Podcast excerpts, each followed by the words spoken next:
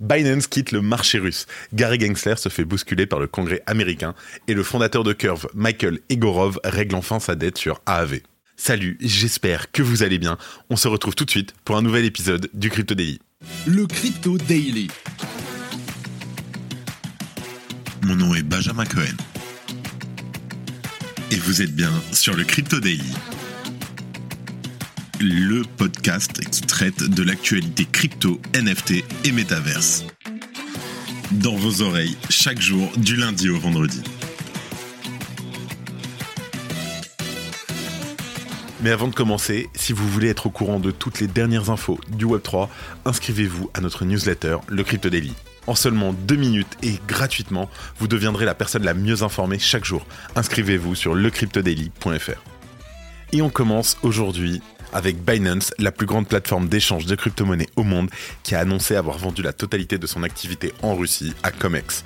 Alors, Comex, c'est un exchange crypto qui a été créé hier et de nombreux observateurs ont souligné les nombreuses ressemblances entre les exchanges, soupçonnant la création d'une société écran par Sisi. On fait le point dans un instant. En deuxième news, c'est un nouveau numéro d'équilibriste auquel a dû se livrer Gary Gensler. Après s'être fait violemment réprimander devant le Sénat des États-Unis, le président de la SEC s'est fait bousculer hier lors d'une audience devant la Chambre des représentants du Congrès des États-Unis. Et en dernière news, Mikhail Egorov, fondateur de Curve, a déposé un montant significatif en CRV pour compenser les dettes sur la plateforme de DeFi AV. Retour sur cette histoire qui aurait pu causer la chute du CRV.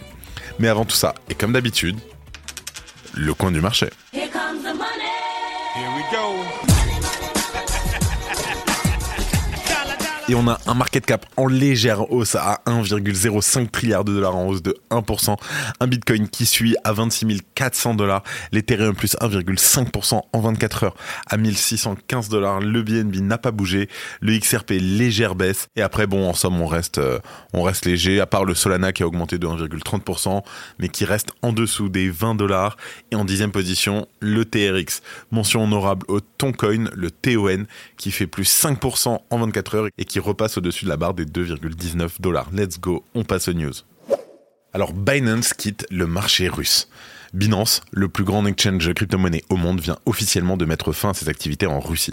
Via un communiqué succinct, la plateforme de Stizy a annoncé qu'elle a conclu un accord avec Comex, un exchange crypto qui vient d'être créé, afin de lui vendre la totalité de son activité locale. Binance certifie que les fonds de ses utilisateurs demeurent sécurisés et qu'ils seront prochainement transférés sur Comex, un processus qui pourrait durer jusqu'à un an afin que la migration se fasse de manière ordonnée. La plateforme annonce par ailleurs qu'elle n'aura plus aucune activité en Russie d'ici quelques mois.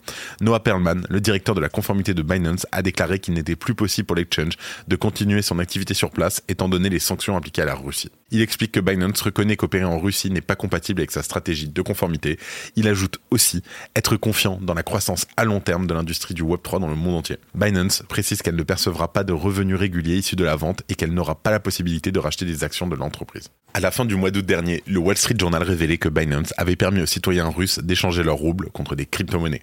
Et ça a fait un scandale dans l'écosystème et ce bien entendu pour des sommes conséquentes. En tout cas, selon la Banque de Russie, c'est l'équivalent de 428 millions de dollars qui auraient transité sur la plateforme en quelques mois, alors qu'elle était censée avoir arrêté son activité localement suite aux sanctions occidentales.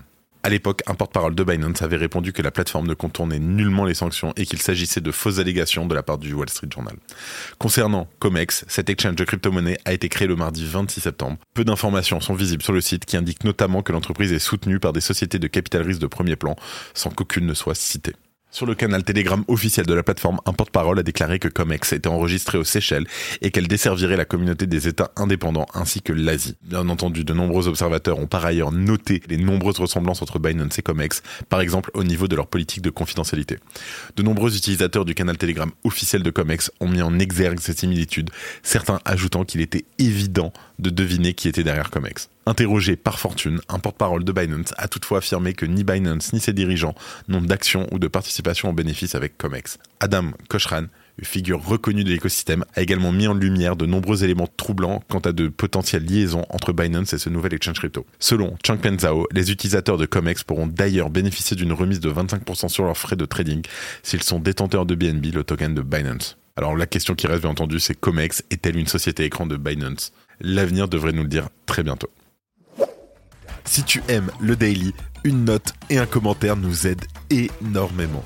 Aussi, si tu ne veux rien rater de l'actualité, abonne-toi. En deuxième news, Gary Gensler se fait bousculer par le Congrès américain. Alors hier, Gary Gensler se présentait devant la commission des services financiers de la Chambre des représentants des États-Unis.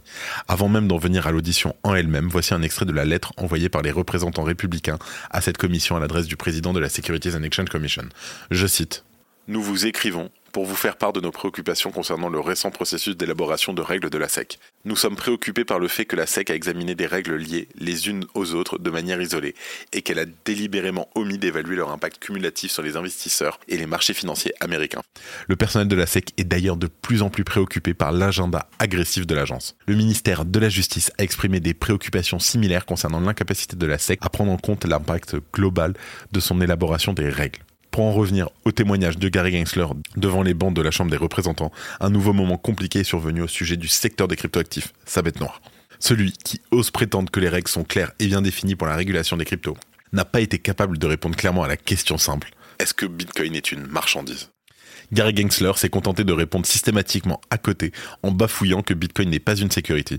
Pourtant, cela fait justement 8 ans depuis peu que l'autre régulateur financier américain, la CFTC, la Commodity Future Trading Commission, a déclaré que Bitcoin est bien une commodity, donc hors de la juridiction hostile de la SEC. Pour finir ce passage sur le grill de Gary Gensler, le républicain Patrick McHenry, président de cette commission des services financiers, a annoncé sans détour aux dirigeants de la SEC qu'il pourrait bien finir par recevoir une assignation à comparaître s'il continue de ne pas répondre, d'esquiver ou de faire des réponses à côté de la plaque. Inutile de dire qu'une telle situation, où c'est le régulateur qui se retrouve du côté de la défense et non de l'accusation, serait une première bien fâcheuse dans l'histoire de l'institution. En parallèle, le représentant des États-Unis, Tom Emmer, a vivement remis en question la neutralité de Gary Gensler. Il a suggéré que la longue expérience de Gensler à Wall Street, en particulier ses 18 années passées chez Goldman Sachs, soulève des préoccupations quant à sa capacité à agir en tant que régulateur impartial.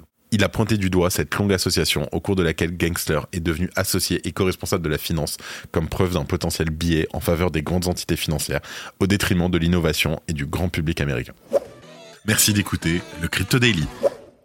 Et en dernière news, le fondateur de Curve, Mikhail Egorov, règle enfin sa dette sur AAV il y a un peu plus d'un mois, Mikhail Egorov se trouvait dans une situation précaire après une chute généralisée du marché qui menaçait ses positions en CRV à travers les prêteurs DeFi, le mettant dangereusement près de la liquidation. En réponse rapide à cette situation volatile, il a obtenu 42 millions de dollars via des transactions OTC de tokens CRV, lui permettant de conserver 80 millions de dollars de dette on-chain. Alors, il est crucial de comprendre que si la liquidation avait eu lieu, AAV aurait été contraint de libérer le CRV utilisé comme garantie sur le marché ouvert.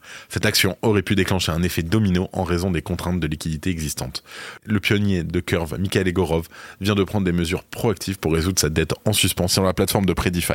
En utilisant les informations de l'agence d'analyse blockchain Chain, on peut apercevoir qu'Egorov a injecté 68 millions de tokens CRV, équivalent à un impressionnant 35 millions de dollars pour neutraliser toute sa dette financière sur AAV. Dans une démarche pour éliminer toutes les dettes, Egorov a ensuite rapidement échangé 10,77 millions de CRV USD contre le stablecoin USDT. Actuellement, avec la situation renversée, Egorov dispose d'un impressionnant 253 millions de tokens CRV, environ 130 millions de dollars, comme garantie contre une dette de 42 millions de dollars répartie sur quatre prêteurs différents sur la DeFi. Et avant de terminer les actualités en bref avec notre partenaire Bean Crypto. Le PDG de Coinbase critique Chase UK. Brian Armstrong a qualifié la décision de la banque d'interdire aux clients britanniques d'effectuer des virements bancaires ou par carte de débit liés à la crypto totalement inappropriés. Il considère que, je cite, les détenteurs de crypto au Royaume-Uni devraient fermer leur compte si c'est ainsi qu'ils vont être traités. Il espère néanmoins qu'il y a plus à cette histoire qu'il n'y paraît et que cette décision ne reflète pas le point de vue véritable de Chase UK bientôt un portefeuille crypto sur Xbox. Une fuite de documents qui ont été partagés sur le forum Resetera montre les plans que Microsoft faisait en 2022 en ce qui concerne sa roadmap et la future Xbox.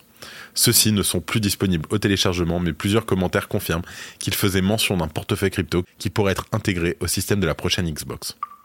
MoneyGram sortira un portefeuille crypto en 2024. La nouvelle montre le regain d'intérêt des grands opérateurs de services de paiement pour les crypto-monnaies. MoneyGram proposera donc un portefeuille dès le premier trimestre 2024. Fait rare pour une société de ce type, il sera auto-hébergé.